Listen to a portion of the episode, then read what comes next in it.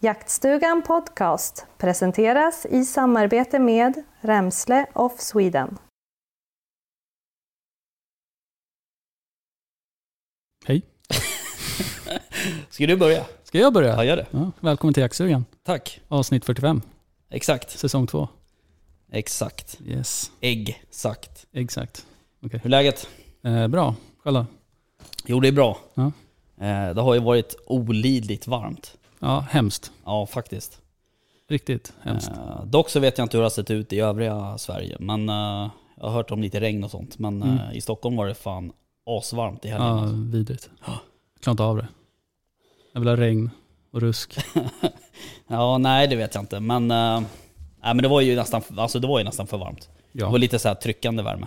Ja, alltså, vi jobbar ju under plåttak på jobbet. Mm. Det går inte att vara det. Nej. Alltså, jag kan inte ens tänka. Men har du jobbat i helgen? Nej, men idag. Alltså idag var det vidrigt varmt. Ja, precis. Exakt. Mm. Ja, nej men det är väl kul att det är sommar. Kul med sommar. Exakt. Hör du, vi ska börja med att presentera nya Patreon. Yes. Användare. Mm. The new good guys. Exakt. Gustav Anund. Alltså jag och efternamn. Patrik Lilja, Marcus Forssell, Jimmy von Walden och Robin Wallin. Mm. Tack till dem. Ja, tack så mycket. Superkul. Ja. Du, det hände en annan grej Ja, det stormade lite. Igår. Så var det ju så att Jimmy hoppade av podden. Mm. Och det där kom ju lite oväntat för oss. Ja. Och det var ju supertråkigt. Mm, verkligen tråkigt tycker jag. För att jag, som sagt, jag hade ingen aning. Jag tror inte någon av ni hade aning heller. Och så. Men allting utvecklas ju. Mm. Alla organisationer och konstellationer och projekt, även det här projektet. Ja. Och vill man inte vara med på den utvecklingen så ska man ju, om man själv inte tycker att man gör ett bra jobb så ska man inte vara med såklart om man känner så. Nej, det man inte ska man inte göra. Nej. Så att han valde att hoppa av. Mm. Och vi får ju från det här hållet då så vill vi ju önska honom lycka till. Ja, absolut. Med jakten och hundarna och allt som han tar för sig. Ja. Så får vi se vad som händer med det där. Och med det sagt också så vill jag säga att i nästa säsong så vet vi inte riktigt hur det ser ut. Nej. Vi får ju liksom ta något typ av steg tillbaks och se vilka som ska vara med och så. Gå tillbaks till planeringsbordet. Lite så. Ja. Så det får man ju återkomma om helt enkelt. Men nu är det ju snart uppehåll. Ja, men tillbaks kommer vi i alla fall. Tillbaks kommer vi. Ja. Och när vi ändå är inne på uppehåll så är det så att på Patreon så kommer vi inte ha en uppehåll. Utan där kommer vi släppa varje vecka extra material. Bra material. Vad sa du? Bra material. Ja, det hoppas jag i alla fall. Jo, men det blir asbra. Och där kommer vi ju... Alltså för vanliga lyssnare så att säga så kommer det ju vara ett uppehåll på 4 veckor. Mm. Typ. Men på Patreon så kommer vi släppa någonting. Alltså det kommer bli... Det kanske inte blir fulllängdare poddavsnitt. Nej. Men det kommer bli någonting varje vecka. Kanske någon film. Kanske det. Vad vet jag. Och en annan rolig grej som har hänt idag det är att vi har fått en ny samarbetspartner. Yes, superkul. Ja, askul. En ny nivå 4 på Patreon som heter Bork Candy. Yep. Och de gör ju lockmedel. Exakt. Godis för vildsvin. Exakt. Godis är väl inte ett ord jag skulle använda. Lockmedel säger vi. Nej, ja. Men jag vet, ska jag vara ärlig så jag pratade med dem idag i telefon, men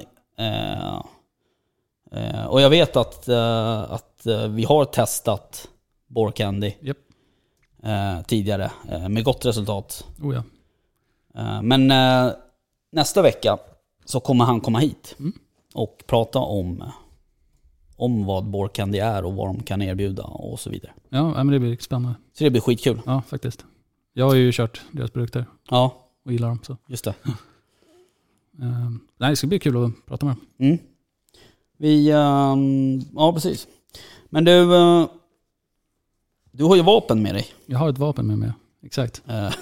Min trogna följeslagare. Ja, precis. Ja. Du köpte en ny kolv. Ja, jag gjorde det till slut, äntligen. Ja, för du har ju letat lite. Ja, det kan man säga. Men det är också för att du är vänsterskytt. Ja, careful. Jo, men jag är som sagt vänsterskytt och hitta en bra kolv till en lite...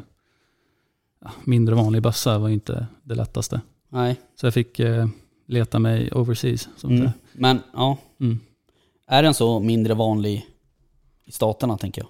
I staterna är ju inte det. Nej. Men här i Sverige är den ju inte så vanlig. Det var därför jag fick köpa därifrån så att säga. Yes. Så att det blev en Boyds kolv som vi har pratat om tidigare. Det är en tumhåls med tumhålsgrepp. Mm. Stopp! Vad gillar du det då? Alltså jag kommer aldrig gå tillbaka. Nej, jag sa ju det. Nej. Once you go to most call you never go back. Alltså, ja, det är riktigt trevligt faktiskt. Ja, verkligen. Ja. Alltså, vad har jag gjort innan liksom? Nej, men lite så.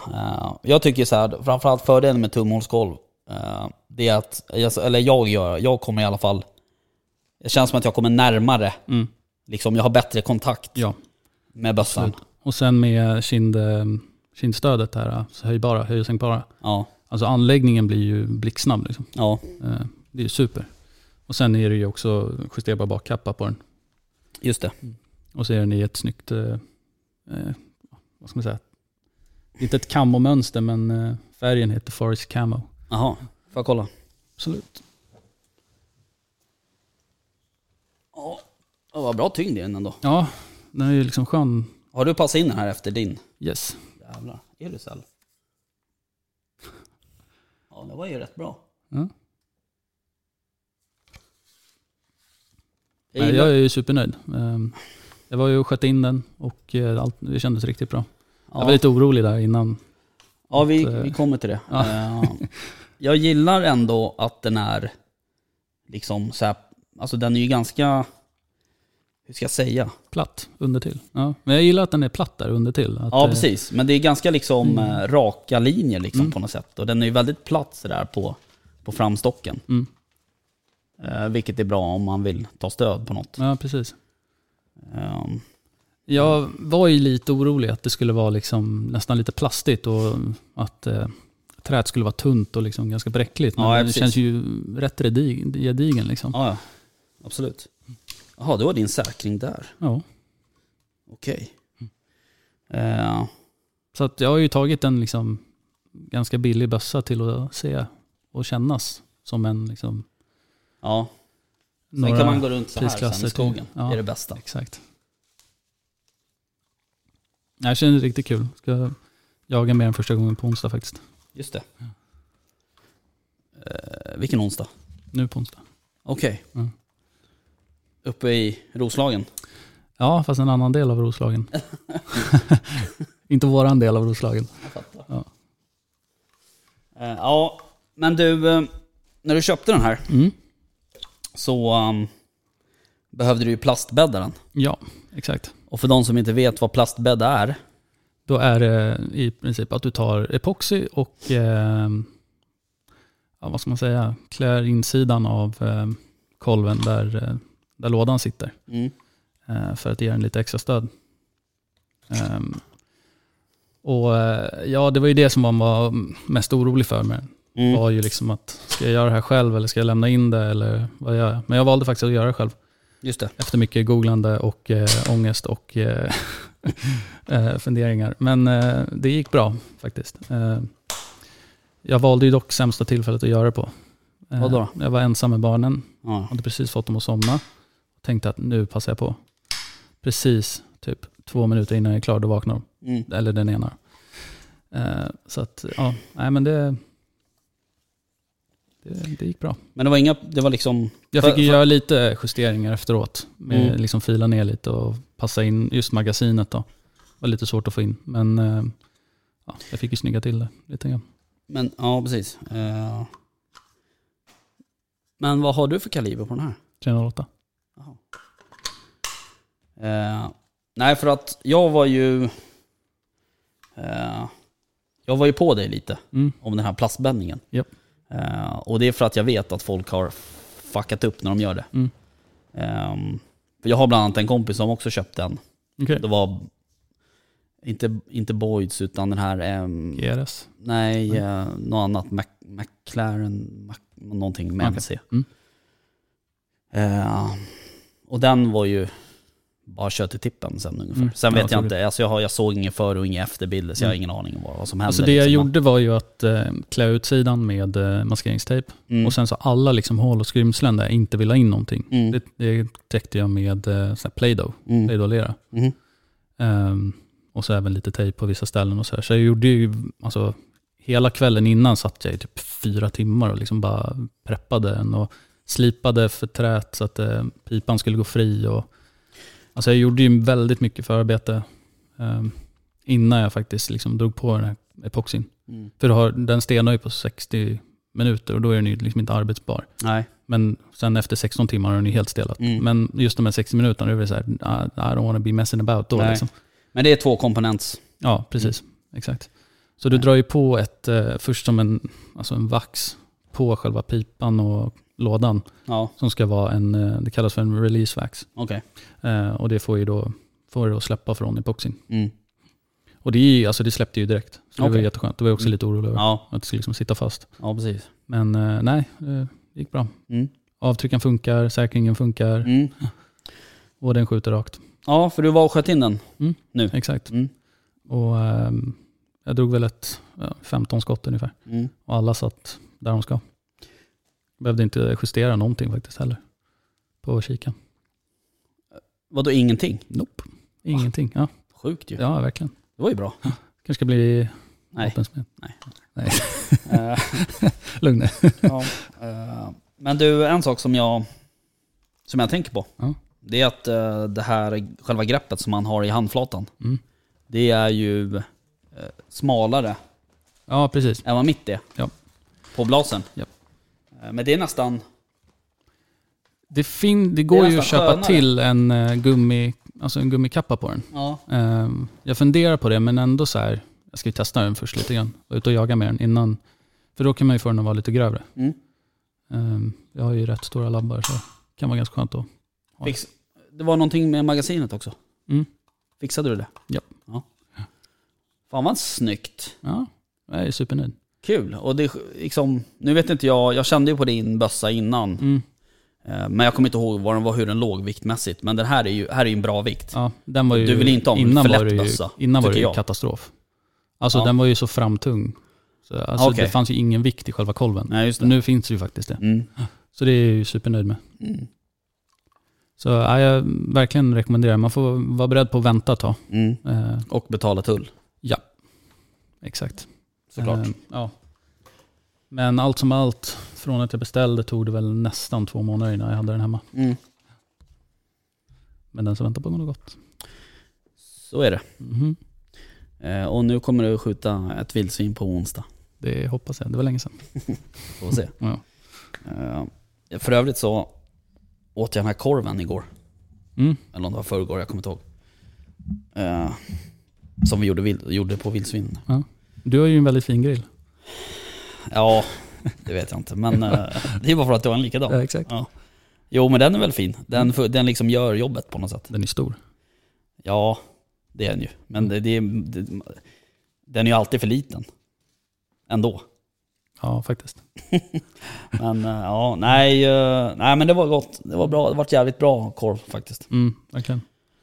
Tycker jag. Ja. Jag gjorde ju rätt schysst middag igår också. Ja, vad blev det då? Gick faktiskt och köpte en picanha. Sån här tri-tip. Rostbifflock. Okej. Okay. Ja. Nöt. Ja, det fattar jag. Och rökte och sen grilla. Ja, just det. Men det såg jag på. Instagram. Ja, gjorde så här barbecue. Liksom. Mm. Det var väldigt gott. Mm. Gjorde brioche buns med lite sorterade grönsaker och ost. Ja, hot sauce. Mm. Din hot sauce? Japp. Jag har inte gjort den ännu. Jag måste göra det. Det måste du göra. Det är hos mig det låter. Som vanligt. Ja, även den är enkel och god. Så. Ja, precis. Okej. Yes. Hörde du, vi har faktiskt en gäst också. Det har vi. Som jag fick hämta vid stationen. Det har varit lite taxiverksamhet också. Ja. Jaktstugan, podcast, taxi. Erika von Essen. Välkommen. Välkommen. Tack så mycket. Kul att vara här. Ja. Du hade inte varit här förut, nej? Här i er jaktstuga? Ja. Nej, det har jag aldrig varit. Nej. Men Vaxholm har det varit. Precis, det var väl säkert sedan 10-15 år sedan. Ah, okej. Okay. Ja. All right. Mm. Jaha, vad kul att du är här. Ja, men tackar.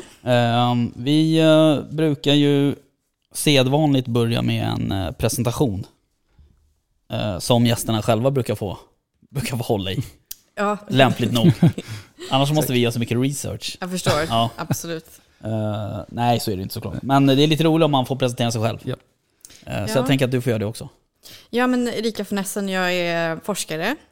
Och jag är väl en samhällsvetenskaplig forskare som tittar på vilt och viltkonflikter och jakt. Mm. Så jag har liksom ingen disciplin jag är riktigt från. Jag har en avhandling då, en doktorsavhandling från miljökommunikation. Men just nu jobbar jag på Social- och antropologiska institutet i Stockholms universitet. Mm. Så jag har väl alltid liksom tittat på vargfrågan och konflikter och kontroverser inom jakt. Sådana här snackisar egentligen. Och försökt liksom titta på vad det är som ligger bakom det. Vad kommer folks attityder från när det gäller vilt och problematiskt vilt framförallt. Ja, Men är det då också jämt mot myndigheter så att säga? Ja. Precis, det är ju som en triangel där liksom. Ja. Jägare, myndigheter och själva viltet. Sen är det väl allmänheten också kan jag tänka mig. Så det är ganska många olika aktörer med i viltförvaltning. Ja, precis. Exakt. Hur är det med jakt i din familj? Kommer du från en jagande familj så att säga? Från en jagande familj i flera bemärkelser. Ja. Jag precis, min pappa och mina farbröder liksom jagar ju jättemycket och sånt. Så jag har vuxit upp med jakt och att vi har haft jakthundar och viltkött och att man har vet så här drällt ut som liten och letat efter jakthundar med radiopejl och såna här saker. Men jag har liksom inte varit med på så himla många jakter själv. Nej. Jag var nog lite för bekväm kanske. Jag var till min pappas liksom missnöje. Så det är väl ingen av syskon och kusiner så där, som har varit särskilt intresserad heller. Så jag tror att jag hoppar en generation. Ah, okay. Det är något du kan forska på annars. Min familj bara. Om du hoppar en generation. Ja, precis. Ja. Just den här generationsdynamiken. Ja, precis. Se mina brorsöner om de vill bli intresserade. Ja, precis. Men du har ingen jägarexamen? Jag har ingen jägarexamen. Jag pushar min doktorand till att ta jägarexamen för vårt projekt. Okay. Så kan hon göra så här, get her boots dirty, gå ut i fält liksom. Men alltså jag kan sitta och teoretisera på skrivbordet och så. Ja, men det är bra att man delar upp arbetsuppgifterna annars. Tycker jag. Men du, hur går det till när man skriver en sån här? Eller för det första, hur hittar man ett ämne och skriver? Får man välja fritt? Tyvärr är det inte så mycket så ofta. Det tror jag är en lyx att få välja helt fritt. Så jag sökte ut liksom till ett projekt, större projekt som det var flera kollegor med i. Mm. Och då fanns det en liten roll där för en doktorand som ska göra någonting på illegal jakt och en förståelse för illegal jakt då, som det var 2013 när jag började den här. Mm. Men sen så får man får ju forma ämnet väldigt mycket liksom, till sitt eget. Och jag tänker att det är rätt tacksamt att vara doktorand i Sverige. Så man får verkligen, man går lite dit ämnet för en på något sätt och där empirin och data man insamlar för en. Så jag har ju fått väldigt mycket inspiration av liksom de diskussioner jag haft i fält och med jägare och sånt och saker jag läst och så vidare. Mm. Så man får ju en bättre förståelse hela tiden. Ja, okej. Okay. Men hur mycket jobb är det? Hur länge höll du på? Jag gjorde väl på 3 år. Det ska väl vara 4 år egentligen, men jag gjorde lite snabbare för att jag ville avancera i min karriär. Mm. Så jag är väl lite avart där, men jag tyckte det var jätteroligt och verkligen, det är så många som klagar på sin doktorandtid att det är så stressigt och så där, men jag tyckte det verkligen var jättekul och trivdes hur bra som helst. Mm. Så det är någonting jag skulle vilja rekommendera. Och om man gillar att skriva är det också väldigt, väldigt bra. Ja. Sen finns det väl, kan man ju vara sån här duktig fältforskare också. Ja. Verkligen så här, gå ut med sina informanter och så. Jag har väl försökt, men jag har väl huvudsakligen liksom intervjuat folk och varit mer lite på sidan och så. Ja, precis. De här intervjuerna som du har gjort som djupintervjuer med jägare för den här studien då? Ja, det var en datakälla, djupintervjuerna. Det var väl ungefär en 40 intervjuer jag gjorde med jägare. Men sen hade vi en enkät också som vi skickade ut i samband med det här projektet då, lite några år senare. Och sen lite så informella diskussioner man får på jägarförbunden och så vidare. Så det är ganska många källor liksom som bidrog till helheten. Men absolut, intervjuerna var ju huvudstoffet och så. Ja. Var det över hela landet eller? Yes, ja. Det var dock rätt så koncentrerat till varglänen. Alltså jag tänkte att det var intressant att intervjua folk. Det skulle vara en miss om man inte gjorde det liksom, och pratade om illegal jakt och bara åkte till Uppsala eller vad det var. Så jag tog några runder där i Dalarna och i Värmland och så vidare. Men jag Norrland också, ner i Skåne och framförallt Stockholmstrakten och Örebro. All right. Nej, det jag tänkte också, alltså inte bara geografiskt men även alltså, var det, vad ska man säga, alltså alla möjliga sorters jägare. Det var inte bara liksom som så här, stora jaktlag eller folk från stora jaktlag, eller var det spritt av olika samhällsklasser och sånt också? Ja, det var en ganska bra spridning tycker jag vi fick till slut. Både åldersmässigt och demografiskt liksom, var de bodde. Det var storstadsjägare som liksom åkte ut någon gång ibland, och det var väldigt hängivna lokala jägare i Värmland som liksom verkligen var nere där i gröten på något sätt med vargar och så vidare. Ja, småviltsjägare, älgjägare, alla möjliga. Och nu intervjuar jag väldigt mycket nya jägare också som just kommer in i jakten. Var det många som var drabbade liksom av vargen? Alltså på så sätt att man typ blev av med hundar eller boskap eller får eller? Det kanske inte vet man. Jo, det var ju omöjligt att liksom finna någon som inte var på något sätt sekundärt drabbad när man var liksom i varglänen. Så det är klart, men jag intervjuade ju inga liksom tjuvjägare om man säger så. För det hade ju varit väldigt svårt, tänker jag. Metodologiskt liksom, gå in så här. Får vi prata lite?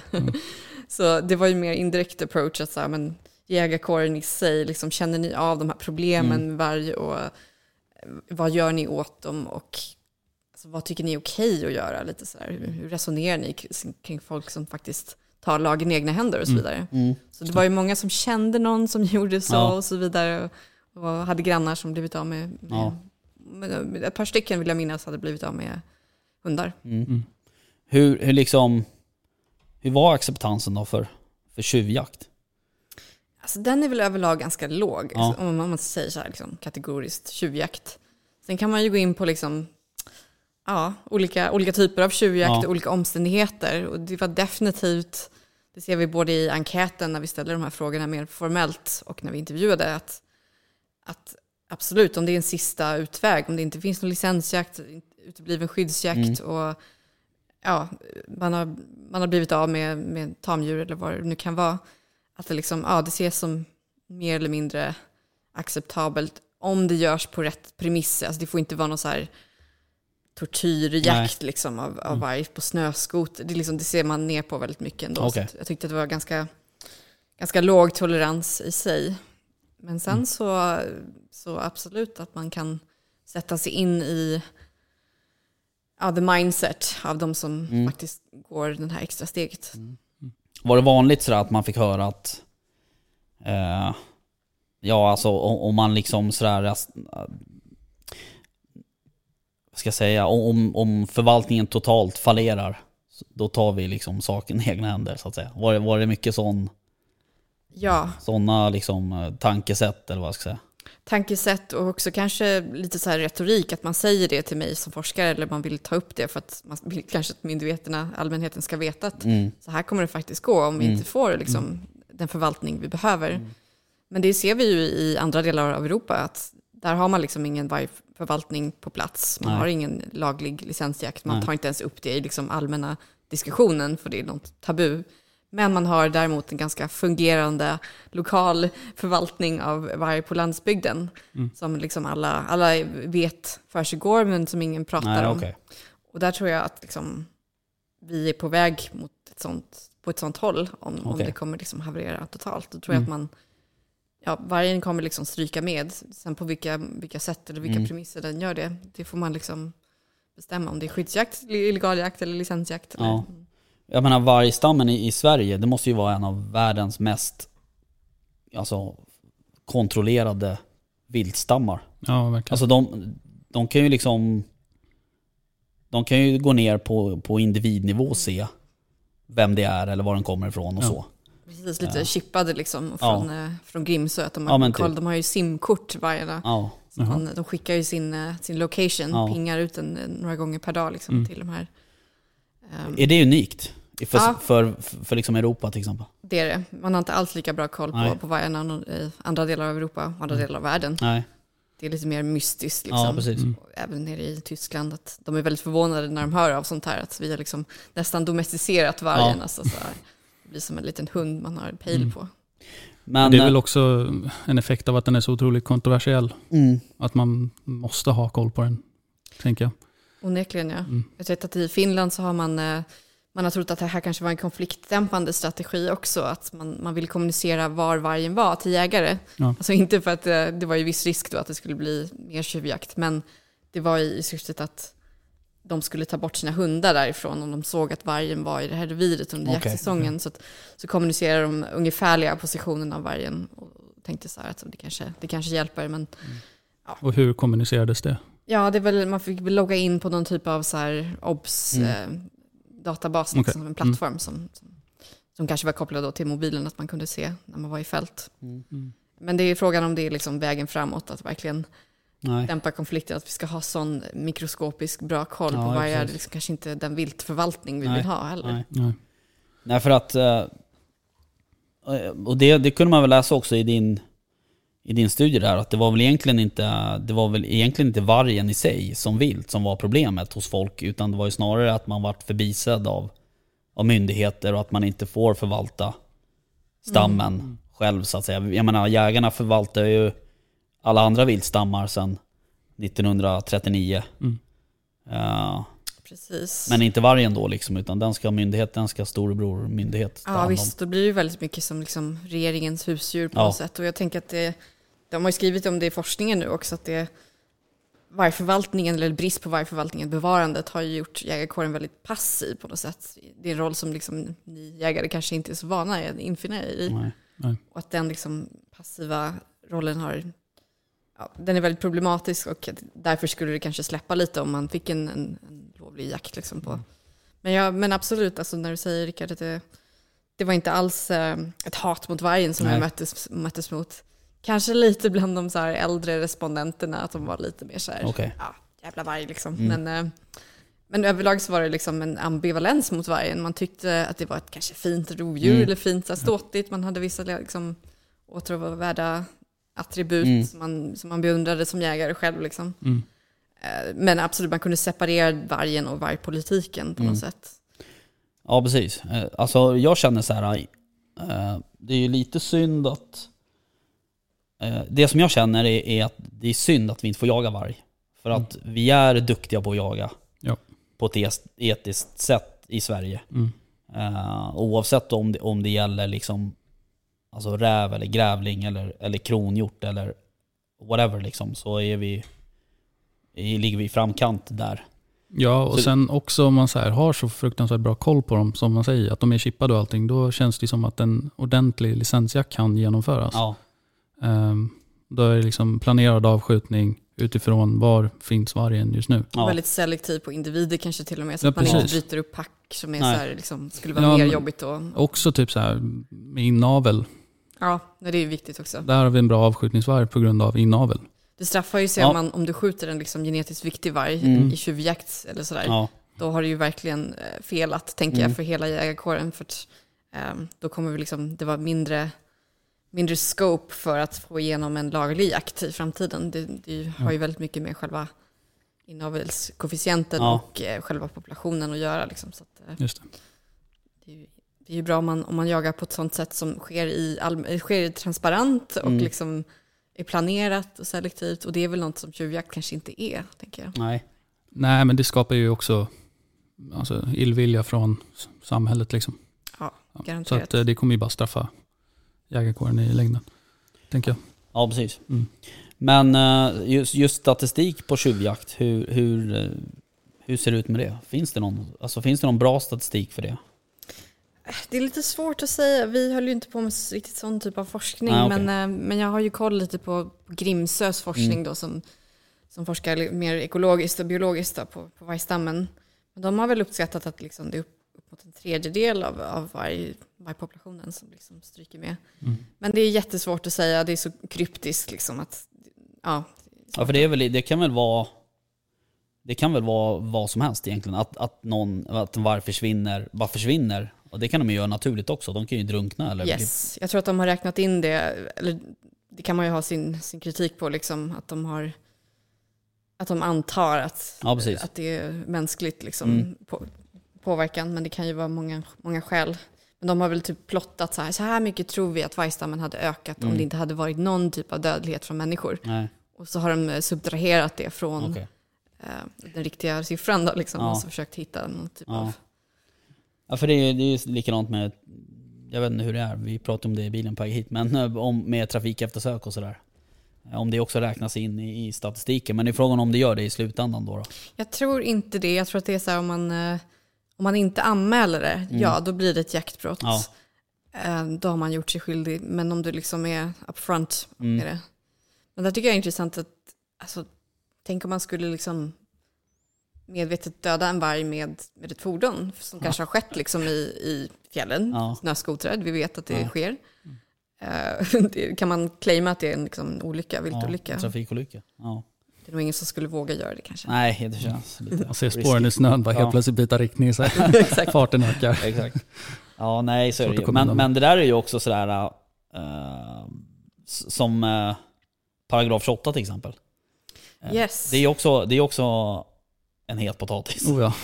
Men det är också sådär att skjuter du en varg med stöd av paragraf 28, då blir du ju misstänkt för grovt jaktbrott per automatik. Mm.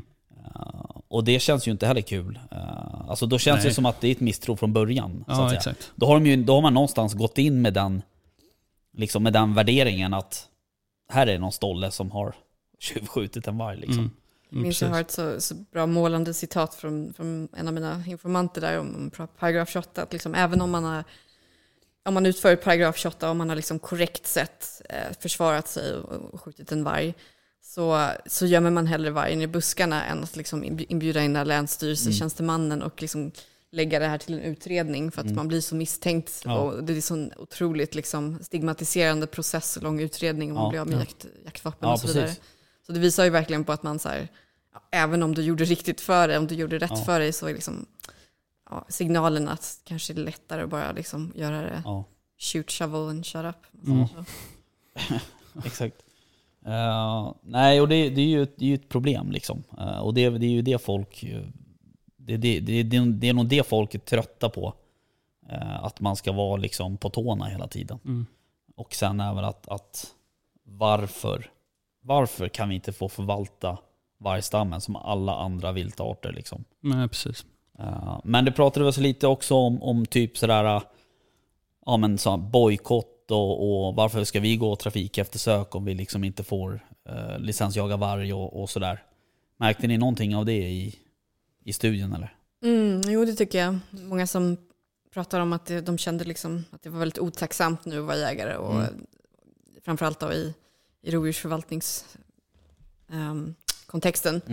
Och att man, varför ska jag rapportera in mina lovdjursinventeringar till länsstyrelsen när dels vi kommer inte alls få någon typ av någon rimlig kvot för avskjutningen av lovdjur liksom. Men också bredare saker som att de uppskattar inte oss, de lyssnar inte på oss överhuvudtaget när det gäller varg och sådana saker. Och det här med man bojkottar, vad var Dalarna? Bojkottade av trafik eftersök. Det var ganska många år sedan. Men det är väl någonting som kanske dyker upp sporadiskt. Och jag tror att om vi ser några sådana typ av uppror och protester så kommer det vara i Dalarna framförallt. Jag tror att det finns en mentalitet där som är ganska så här att nej, jag vill inte bli satta på liksom av regeringen. Nej. Hur mottogs du när du åkte runt och pratade med folk? Det var positivt tycker jag. Alltså, jag tror att många tyckte om att prata av sig lite. Ja, du vet, så här. Och jag var väl inte så... Alltså jag var väl rimligt insatt också så att de kunde prata om saker. Men samtidigt att jag ville lära mig liksom av det. Att jag inte var jägare helt och hållet. Däremot kanske från organisationsnivå, förbundsnivå kanske det fanns en oro ursprungligen att jag bedrev den typ av forskningen från SLU, du vet, Sveriges lantbruksuniversitet. Det var så här grönstämplat att det här, du kommer komma fram till att jägarna är crooks och så vidare. Som min pappa fortfarande tror att jag håller på med sån typ av forskning. Men det blev ju rätt så snart liksom, tidigt att jag ville förstå jägarna och att jag var lite på deras sida i termer av att liksom vilja dekonstruera det här klimatet och sammanhanget de befinner sig i för att ta lagen i egna händer. Liksom. Jag tror inte att det är någonting man gör om man inte är väldigt, väldigt desperat liksom, i Sverige.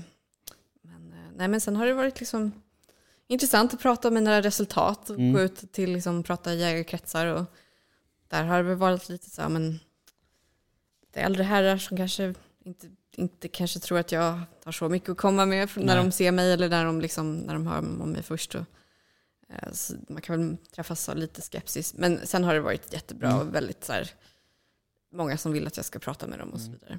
Så att jag är väldigt nöjd. Ja, vad bra.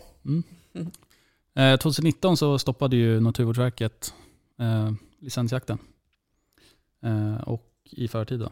Och var det många som hade negativa åsikter om det?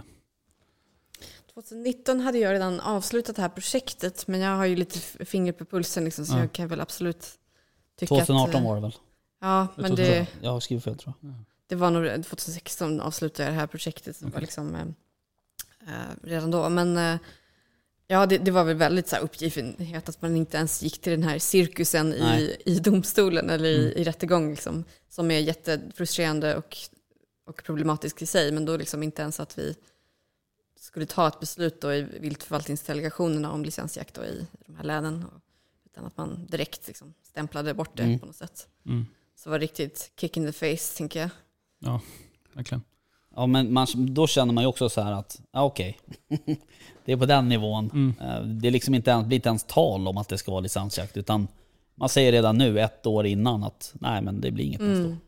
Och då blir det ju som det är i andra delar av Europa när man liksom inte för det här i det offentliga samtalet och tar upp det på agendan och lägger det som en offentlig förvaltning, utan det, då kommer det ske i skymundan helt enkelt.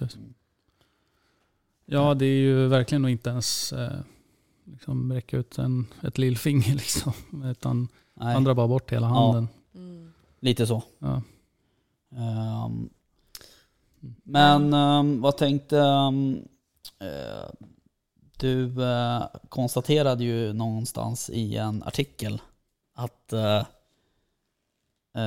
Naturvårdsverket och myndigheterna hade ju tappat greppet lite. Har de fått tillbaka greppet, tycker du?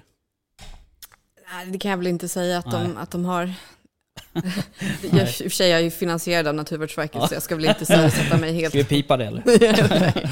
Nej, men de vill väl försöka förstå bättre också. Så att de anlitar ju lite mig för att de vill liksom... Att de vill bli bättre. Det finns ju liksom ett hopp där. Jag tyckte länge att det pratades om att det skulle vara liksom en ny viltmyndighet. Eller så här, just det. Börja om på nytt. Liksom, att man scrappade det här problematiska legacyt av Naturvårdsverket och bara började om en myndighet som hade en förvaltarperspektiv snarare än liksom bevarande perspektiv. Men det har väl sina problem också. Det har inte materialiserats heller. Nej, precis. Det har inte hänt. Nej. Och lokalt tror jag att det kanske blir ännu sämre så här, förtroende för länsstyrelsen på vissa håll. Liksom. Lite beroende på personer som rekryteras och sådär. Det är nog väldigt liksom, personavhängigt. De som är rovdjursinventerare och de som sitter i såna här rovdjursansvarig positioner. Om det är biologer som har liksom kommit utexaminerade och vill rädda vargstammen. Ja, precis.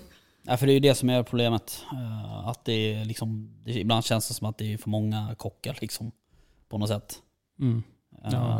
Och det är klart det ska ju finnas från båda håll liksom, men man måste ju ha någon typ av verklighetsförankring liksom, känner jag. Jag tror också att det här polisangreppssättet som man allt mer tillämpar på tjuvjakt liksom, för att hitta det och kontrollera det, det ses som liksom ännu mer frånstötande. Ja. Alltså att man lägger ganska mycket resurser, proportionellt kanske inte jättemycket resurser, men att det har gått från att vara en liksom lokal typ av polisarbete där man har liksom en lokal polis som har lite koll på bygden, till att det är något som är ganska centraliserat. Mm. Något som är mycket mer av intelligence gathering, alltså det är avlyssning. Det är liksom helikoptrar så fort det liksom sker någonting. Ja. Och det blir väldigt liksom utländskt, tror jag, för folk som bor där, att det är liksom CIA-style liksom, SWAT det blir operations. Så här tv-serie. Ja, men verkligen. Jag tror att folk bara, men här liksom, vi har inte ens råd med en ambulanshelikopter liksom, mot mormor, men om det är misstanke om att en varg hade farit illa så liksom mobiliseras halva styrkan. Liksom. Ja, jo, det där har ju varit så det är mycket snack om det där hos oss jägare så att säga. Ja. Och Svenska Jägareförbundet har väl också, de kallade väl till någon möte med regeringen om att det där måste liksom, de måste skärpa sig typ ungefär. Mm. Sen vet jag inte hur det gick med det där, men om det var justitieministern eller vem de pratade med liksom. Men det är ju... Sen är det ju jättesvårt att utreda jaktbrott också för polisen. Det är ju inte alls lätt liksom, trots de här tagen. Så att jag fick höra att det är många misstankar som kommer ut i samband med så här skilsmässoansökan och grannfejder liksom. Ja. Mm. Ja, det kan jag verkligen tänka mig. Karl-Edin-fallet var väl lite så här infekterat också, att det var någon som hade lite grudge där, så att det är ju ingen som kallar om det inte är någonting som ligger där redan liksom, att man är missnöjd med någonting i samhället. Nej, precis. Och det får ju såna enorma konsekvenser. Alltså kolla bara på Karl-Edin liksom. Ja, exakt. Så men det där är ju men det är frågan om det finns någon väg runt det där liksom, men de har väl pratat om att det kanske ska man lämna det här polisarbetet mer åt jägarna själva på något sätt. Inom jaktlaget ska jaktledaren ha en större liksom roll moraliskt mest och sådär. Men det är tveksamt, alltså på vår enkät när vi frågade liksom hur skulle du anmäla ett brott på varg liksom i ditt jaktlag och så vidare, och det var ju liksom ingen som skulle göra det. Man vet att det är alldeles för kontaminerande och problematiskt. Man skulle liksom göra det själva. Man skulle liksom ta tag i saken själv. Okay. Så att, det är väl inte helt enkelt heller. Nej, det är det absolut inte. Alltså att vara jaktledare överhuvudtaget är ganska krångligt. Yes, nej, men så är det ju. Det där är ju, alltså det är även sådär när man, det spelar ingen roll om det är rovdjur egentligen, utan man kan ha en bockjakt till exempel och någon råkar skjuta en get eller ett kid. Yep. Och det är liksom inte alltså det är inte någon har gjort, det är ingen som har gjort det liksom i med uppsåt, utan det var en olyckshändelse liksom sådär, men det spelar egentligen ingen roll, det ska ändå anmälas. Så att, och det är en supersvår. Gör man det liksom balansgång. Eller? Ja, det alltså du måste ju så att säga. Eller jag vet inte, jag kan ju bara prata för mig själv, men men det är också så här, men då hamnar man i det läget. Det kanske är någon som man har jagat med i 10 år, en äldre herre liksom, som tyckte att han såg 2 små spetsar på den där. Det är lite gråzoner, precis. Ja, det blir svårt liksom. Man hamnar ju i mitten så att säga, och man vill ju inte ställa till problem för folk. Nej. Men och kan tänka mig då om det är ännu värre med varg så att säga, för då blir det ju konsekvenser på riktigt. Ja, visst. Jag tänkte själv att sitta i en situation där man liksom kommer i en paragraf 28 situation och du vet tankarna som måste gå genom huvudet. Ja. Mm. Alltså jag hade ju typ så här suttit kvar en halvtimme till och funderat efter att vargen hade gjort sitt och stuckit liksom. Ja, nej men alltså det är ju supersvårt liksom, och du ska också skjuta, du ska ju först försöka skrämma den här vargen. Just det. Liksom med ljud så att säga, alltså med skjuta varningsskott till exempel. Sen ska du skjuta varningsskott, precis. Och sen får du skjuta den. Om attacken fortfarande pågår, och det blir en bedömnings. Precis, det är väldigt subjektivt.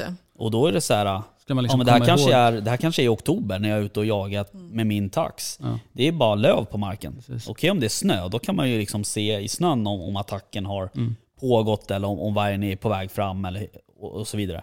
Men är det bara löv, Du har inte en susning. Nej, men det är inte ofta du har något vittne nära heller. Nej. Alltså en passkan kan ju vara liksom kilometer bort. Ja. Och sen ska man liksom komma ihåg då, ta upp telefonen och sätta på video liksom. Man hinner göra det. Och det är inte varje jakt man har en GoPro på skallen heller. Nej, exakt. Vargarna kanske kommer få det så att bara vi har lite transparens bara liksom. Deras perspektiv. Ja, det smart.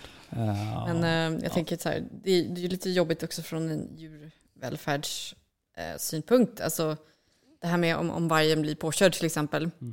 Och det har ju varit så, jag tror det var i västra Sverige här om året, att då var det ingen som liksom vågade avliva den. Nej. Just det. Låg ju med halva ryggen liksom av, men om man skulle göra det på ett sätt som skulle tolkas som ett jaktbrott, alltså om det skulle kanske visa sig vid obduktionen att jo, men den vargen var skadad men den kanske hade kunnat levt liksom, på något sätt, då blir du liksom utredd för jaktbrott. Folk lämnar ju den i typ 10 timmar eller något så här jättelångt liksom, så att det blir mer lidande, och det är väl inte vad man vill åstadkomma med det är ju också jobbigt liksom. Det är jobbigt. Precis. Sen om hela det där som han Mattias Hed som avlivade en varg som fick sin bil uppbränd. Ja, just det. Det är också så här, vad fan, och liksom han har ju ändå bara gjort det som någon myndighet, polismyndighet har sagt åt honom att göra. Och ändå får man ingen skydd då liksom, eller skydd, men alltså det blir lite rättslöst då, för sen när du är klar med det där, ja men då är du din vanliga privatperson igen så att säga. Exakt. Och det är klart, under tiden ett sånt eftersök från polisen, då är du ju inte klassad som tjänsteman på något sätt, utan du är ju fortfarande privatperson.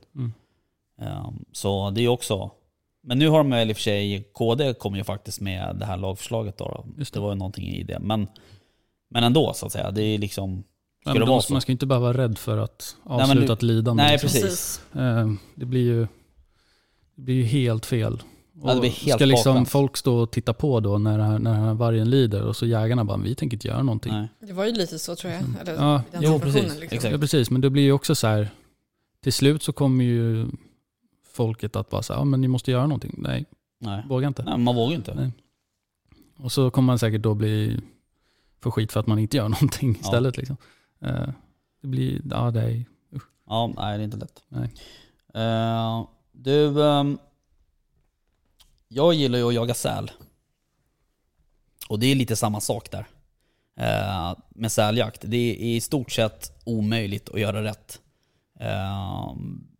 För när man pratar med liksom ansvarig myndighet, så får man inget svar på vart man får jaga. Och det kan ju vara så där att man får ju sitta i dagar och leta efter allmänt vatten. Och till slut hittar man någon kobbe någonstans långt ute i skärgården. Men ändå så finns det ju liksom så där en oro för att göra fel.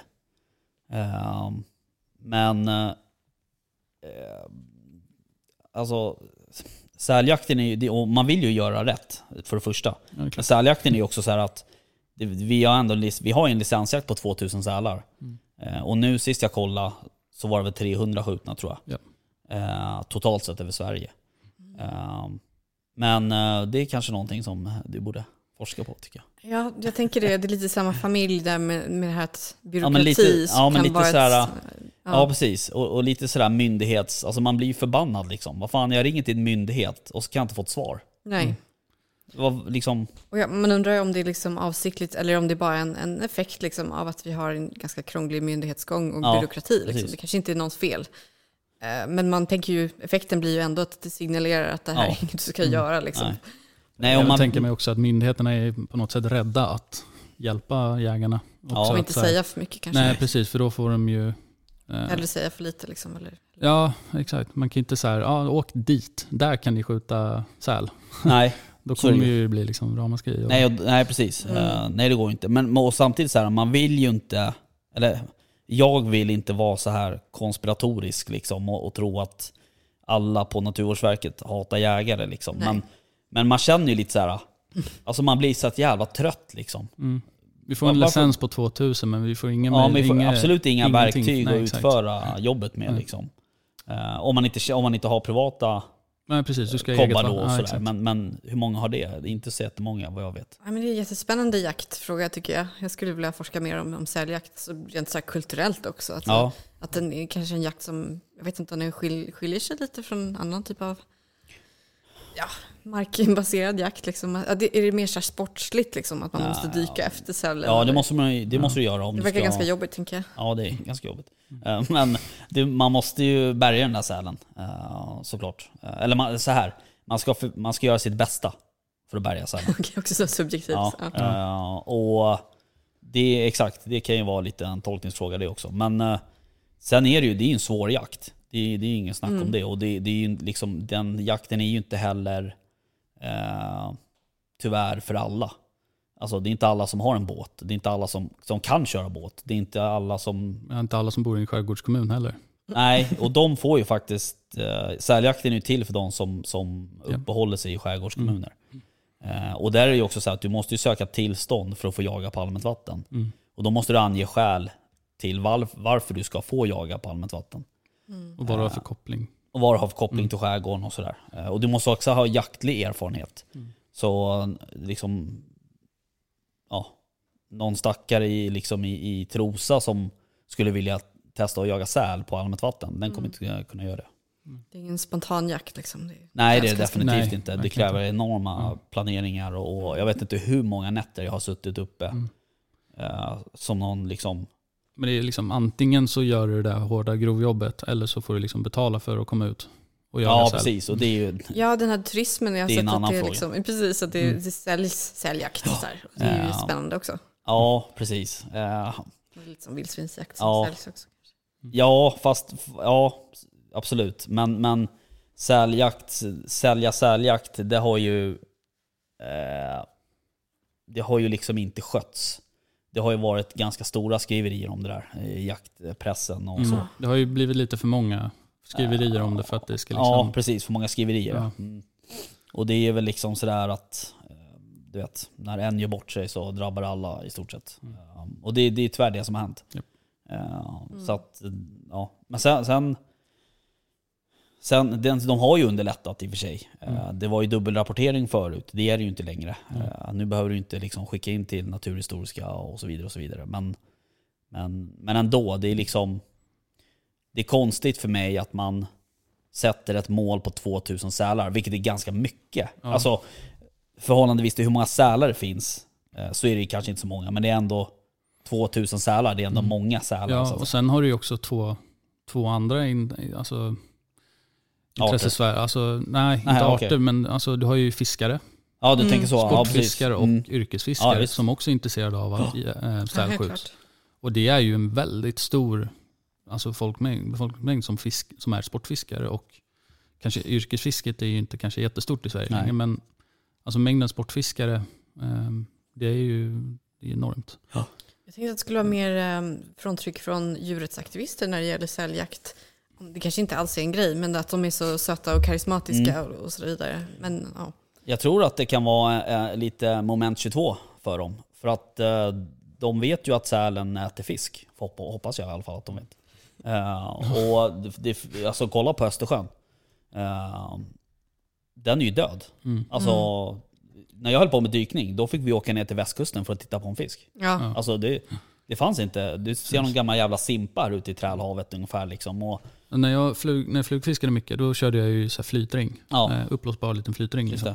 Och jag hade seriösa sälar som kom upp typ 5 meter ifrån mig och bara tittade på mig liksom. Hade en som... det har vi problem. Jag hade nästan kunnat klappa den. Nej, men och sen en liksom som kom upp och hade tagit en gädda och du vet, hoppade precis bredvid mig. Alltså jag då liksom... Ja, då blir man ju trött. Ja, exakt. Då bryter man ju av spöet och simmar hem. Ja, jag hade mycket roliga händelser i den där. Jag hade en bäver som jag jagade mig också. Det är sant. Ja. Men, men i alla fall, det är ju... Man får ju liksom påtryckningar från den sfären också. Ja. Att liksom, vi måste bli av med sälen och skarven. Ja. För att det är, liksom, det är inte hållbart. Och sen med danska trålare som kommer in och liksom dammsuger vår skärgård. Eller andra nationaliteter. Ja, inte bara danskar. Men, jag tycker att det blir ju sån typ av jakt. Blir ju att jägare blir lite mer så här samhällets sophämtare på något sätt. Ja. Det är en situation som... Ja. Man kan känna inte alls, man känner inte igen. Dödar man för nöjes skull eller dödar man för nytta liksom, eller vad gör man helt enkelt? Men, det är lite så identitetskris kanske bland jägare. Ja, kanske. Jag vet inte. Sen har vi också så här, vi har en skärgård som är otroligt välbesökt. Ja. så här, ska den få dö ut? Ska liksom allt djurliv få dö i den här skärgården för att vi inte liksom hanterar det på rätt sätt? Och då är det ju inte bara jägare som drabbas. Nej. Eller sportfiskare. Nej. Nej. Det är alla som vill nyttja skärgården. Även de som är emot jakt på säl. Så att det är liksom, skarven och sälen är ju en del av någonting större som håller på och pågår i skärgården och ut med vår östkust. Västkusten har jag tyvärr inte så bra koll på hur det ser ut där, men just på östkusten, det är ju... Alltså, ja, den är ju död. Ja, alltså, precis. Det är ju så. Jag menar, kolla torskbeståndet. Ja, visst. Och nu med strömmingen. Ja. Och. Nej, men sen är det klart, det är, ja, som du säger, det är ju de här jävla supertrålarna och så också, men det är ju klart, det är inte det vi håller på med liksom. Men när det kommer till jakten så är det för mig obegripligt liksom att ja, men vi får jaga säl, men ändå inte. Ja, men då ska vi kunna fylla vår kvot, vår liksom licenskvot på 2000 sälar för att liksom bevara skärgården på något sätt. Och att vi inte liksom får några verktyg eller hjälpmedel, det är rätt sjukt. Tycker jag. Ja, det är lite udda faktiskt. Ja, okej. Okay. Nej, det var ett litet sidospår, tänkte jag. Men det skulle du forska på, tycker jag. Ja, gärna. Det är bara att finansiera mig. Ja, absolut. Precis. Det var uppdrag av Jaktstugan podcast. Precis. Precis. Ja, precis. Du, jag tänkte på, vi var inne på det lite här tidigare med GoPro på huvudet där som jag pratade om. Men jag tänkte på tekniska hjälpmedel och sådär. Har ni kollat någonting på det? Hur det ser ut och hur liksom det har tagits emot? För det var ju också ett jävla liv om det där. När det vart liksom OK och för det var samma sak där. Då jagar man också med mörker och IR-sikten, fast man typ egentligen inte fick det. Det vildsvin då, eller vad tänkte du? Ja, precis. Och det gick ju att köpa i varenda jaktbutik, men du fick egentligen inte jaga med det. Nej, just det. Och sen så släppte de ju på det. Och då vart det ju okej. Då blossade ju hela marknaden upp, så nu finns ju sikten överallt. Men hur har du någon koll på det? Ja, nej, men vi tittar väl på det i mitt projekt nu om jaktetik. Alltså så här, nya utmaningar för jaktetiken heter ju projektet. Så det är ju absolut så här, ny teknologi och sådana saker som kommer från overseas. Du har precis presenterat att du har köpt en kolv. Liksom, men det är väl kanske inte vad jag skulle klassa som en teknologisk hjälpmedelpryl, men visst. Men det finns ju mer extrema saker liksom, som man kan beställa hem och så vidare. Så absolut. Och jag tror att det kommer det användas liksom i vildsvinssyften ursprungligen kanske, men det kommer ju absolut gå till annan jakt så småningom också, tror jag. Sen att det tar emot lite och tänka att man skulle använda de här sakerna i älgjakt liksom, det skulle man inte göra nu, men det är klart att det börjar ju någonstans liksom. Och det var väl som med all teknologi från början, att liksom folk bara Ja, men det var så med åtelkameror också. Ja, det var man ju livrädd för, att sätta upp en åtelkamera. Ja, typ så här kikarsikte och allt liksom. De är för militären från början liksom, de här, och det är klart att det är obehagligt för folk kanske, men samtidigt så är det ju teknologi som gör det mer korrekt, mer säkert. Du har bättre koll på individer, djur, du liksom blir mer selektiv i avskjutningen och, så det är en balans där mellan liksom sportsligheten och djuretik och sådana saker som det är väldigt svårt att liksom lägga sig på bra nivå. Ja, precis. Ja, det jag tänker är liksom, ska jakten ha alltså en form av syfte i form av skyddsjakt och sådär, då är ju liksom de här hjälpmedlen, de är ju ovärderliga liksom. Ja, visst. Just. Är det en rekreationsjakt så att säga, då är det liksom nej, men då är det lite mer traditionell i det. Då tycker jag att det ska vara ett kikarsikte liksom, eller hagel eller vad det är. Jo, men så ser det ut nu. Du får inte använda... Nej, och jag det är drevjakt typ, eller det är jag helt okej med liksom. Ja, jag med faktiskt. Ja. Men sen är det ju också så här, vi har ju haft dem som gäster i podden, Bågjägarförbundet. Ja, precis. De är duktiga på att lobba. Han är ju väldigt rolig att prata med, han Anders Geijer. Ja. Men det är också en liksom, det är också en grej som börjar komma mer och mer, att man ska jaga på det sättet så att säga. För när jag tog jägarexamen, då var det liksom inte snack om att ta och jaga med pilbåge liksom, utan det var det man gjorde i Kanada typ. Är det någon av er som gör det nu? Nej.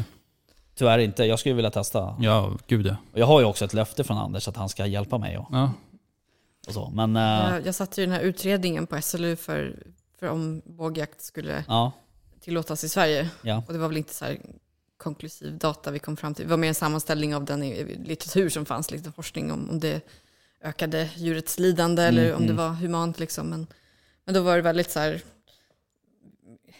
vi tittade på den där bågen och jag hade väl tänkt att det här kanske är liksom en motreaktion mot den här prylfixeringen och teknologin, att man liksom vill gå tillbaka till någonting väldigt så här primitivt, naturnära, då vet så att man vill ha kniv och spjut och såna saker.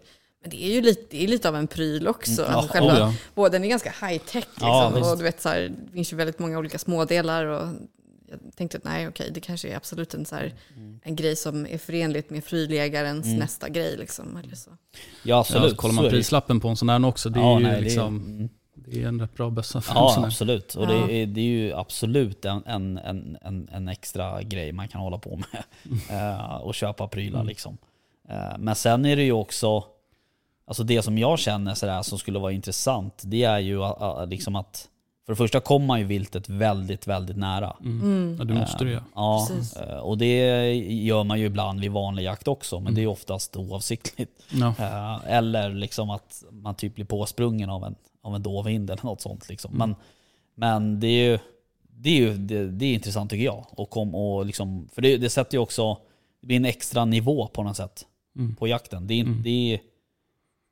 är ju svårare. Det är inte så svårt kanske att skjuta ett rådjur tvärs över ett hygge på 150 meter. Men du ska smyga upp på det på 5 meter. Ja, precis. Då är det kräver mer färdighet, absolut. Då pratar vi om andra grejer liksom. Så att, jag tror forskningen visar också på att bågjägare tränar mer i snitt än på liksom, skottsäkerhet och så vidare. Så att det verkar inte som det är så här slarvpellar som går ut och skaffar en båge. Nu kanske det är så här Texas är det lite annorlunda och sådär, men jag tänker de som gör det i Sverige är väl de kanske ganska seriösa. Ja, det tror jag absolut. Och jag tror också så att det någonstans är det nog en liten självrensning. För att ska du börja med bågjakt och du inte liksom tar det seriöst till 100%, då kommer du inte skjuta någon djur. Nej, och då är det inte så roligt längre. Nej, precis. Absolut. Ja, men jag tror att det är så. Men det där är ju också det där, nu minns jag inte exakt när ni pratade om det i podden, men just det här med jägarexamen för båge, det kommer ju liksom, det behöver ju verkligen då utarbetas. Absolut. Så man inte får de här skadeskjutningarna för att det inte finns tillräckligt mycket kunskap. Nej. Det är väl, även om det är nära så känns det ändå som att det inte är så nära med att det blir tillåtet. Nej, det var ju ja. På det där. Nej, precis. My bad. Nej, jag kanske inte hade inte så stor roll i det. Men sen vet jag inte. Sen var det väl snack om att det skulle till någon till. De gör väl såna provjakter i hägn och sånt och sådär. Exakt. Ja. Och det skulle väl till någon till sån och lite mer studier. Det kändes inte som det var slutet liksom på det där. Nej, men det här är väl en återkommande fråga som kommer att återkomma, och jag tror ju förr eller senare så kommer vi få det tillåtet i Sverige. Det tror jag också. Jag tror också det. Men kollar vi i USA, vi följer ju många deras trender. Ja, men Danmark och Finland liksom snarare. Exakt. Precis. Och nej, det är ju bara en tidsfråga, men den här tidsfrågan kommer ju vara liksom lång. Tror jag. Ja, precis. Nej, men jag tror också det. Och jag menar, det är lite konstigt. Alltså, kan man inte bara ta forskningen i Danmark och Finland? Och bara stämpla om den? Men precis. Vi försökte. På sätt. Men det är, effekten på de här pilarna är ju... Den är ju den är sjukt bra. Ja, exakt. Det är ju... Ja, det är jävligt effektivt. Ja, det är det. Jag kommer inte ihåg vad Anders... sa nu, men genomsnittlig flyktsträcka på en välplacerad pil var ju liksom, du vet, noll och ingenting typ ungefär. Precis. Ja. Jag kollar ju jättemycket på amerikanska jaktfilmer liksom, och man blir ju liksom bara wow, vilken effekt. Ja. Står liksom och skjuter en älg med en sån där, när den tar inte ens ett steg liksom. Nej, och då kan man ju relatera då till när man skjuter ett vildsvin på 70 kilo. Precis. Med min liksom 12,7 grams blydank som kommer, och den här springer 70 meter. Ja, efter ett klockrent botskott liksom. Ja, och sen när man tar ur den där, då det är liksom hjärta och lungor och det är bara traser. Men ja, det blir en annan effekt såklart, men ändå. Det finns ju liksom andra argument för bågjakt också, där dels med blyammunition, att det är mer liksom hållbart för miljön, men också det här att det är tyst och det är en jakt som kan bedrivas i stadsnära miljöer. Just det. På gott och ont kanske, men de har ju föreslagit i Barcelona att hålla efter den här stora vildsvinstammen som finns. Att då försöker man med bågjakt liksom, för att det inte ska störa befolkningen. Okay. Så att, det är ju intressant att man liksom satt in ett väldigt så här, sportsligt vapen för en väldigt så här, förvaltningsåtgärd. Liksom. Vi får se hur det går. Precis. Ja, vi får se om det blir någon bågjakt, men det vore kul att ta båten över till Finland. Ja, så lätt. Och bara jaga lite något. Men öva först. Va? Öva först. Jaga sen. Ja, okej. Du, jag tror att vi får tacka för den här gången. Det har gått en timme redan. Damn. Ja, det gick fort. Det är väldigt intressant ämne. Så att, faktiskt. Jag känner väl bara rent så här spontant att du får ju komma tillbaka. Ja, vad kul. Absolut. Det gör jag gärna. Som att vi har mycket att prata om. Ja, det blir ju det. Och det känns ju som att det är... Det är mycket vargsar nu, men det finns ju mycket annat att prata om också, tänker jag. Mm. Ja, så är det absolut. Men det är ju heta frågor. Ja, det är det. All right. Du, vi hörs igen nästa vecka. Det gör vi. Tack så mycket. Hej då.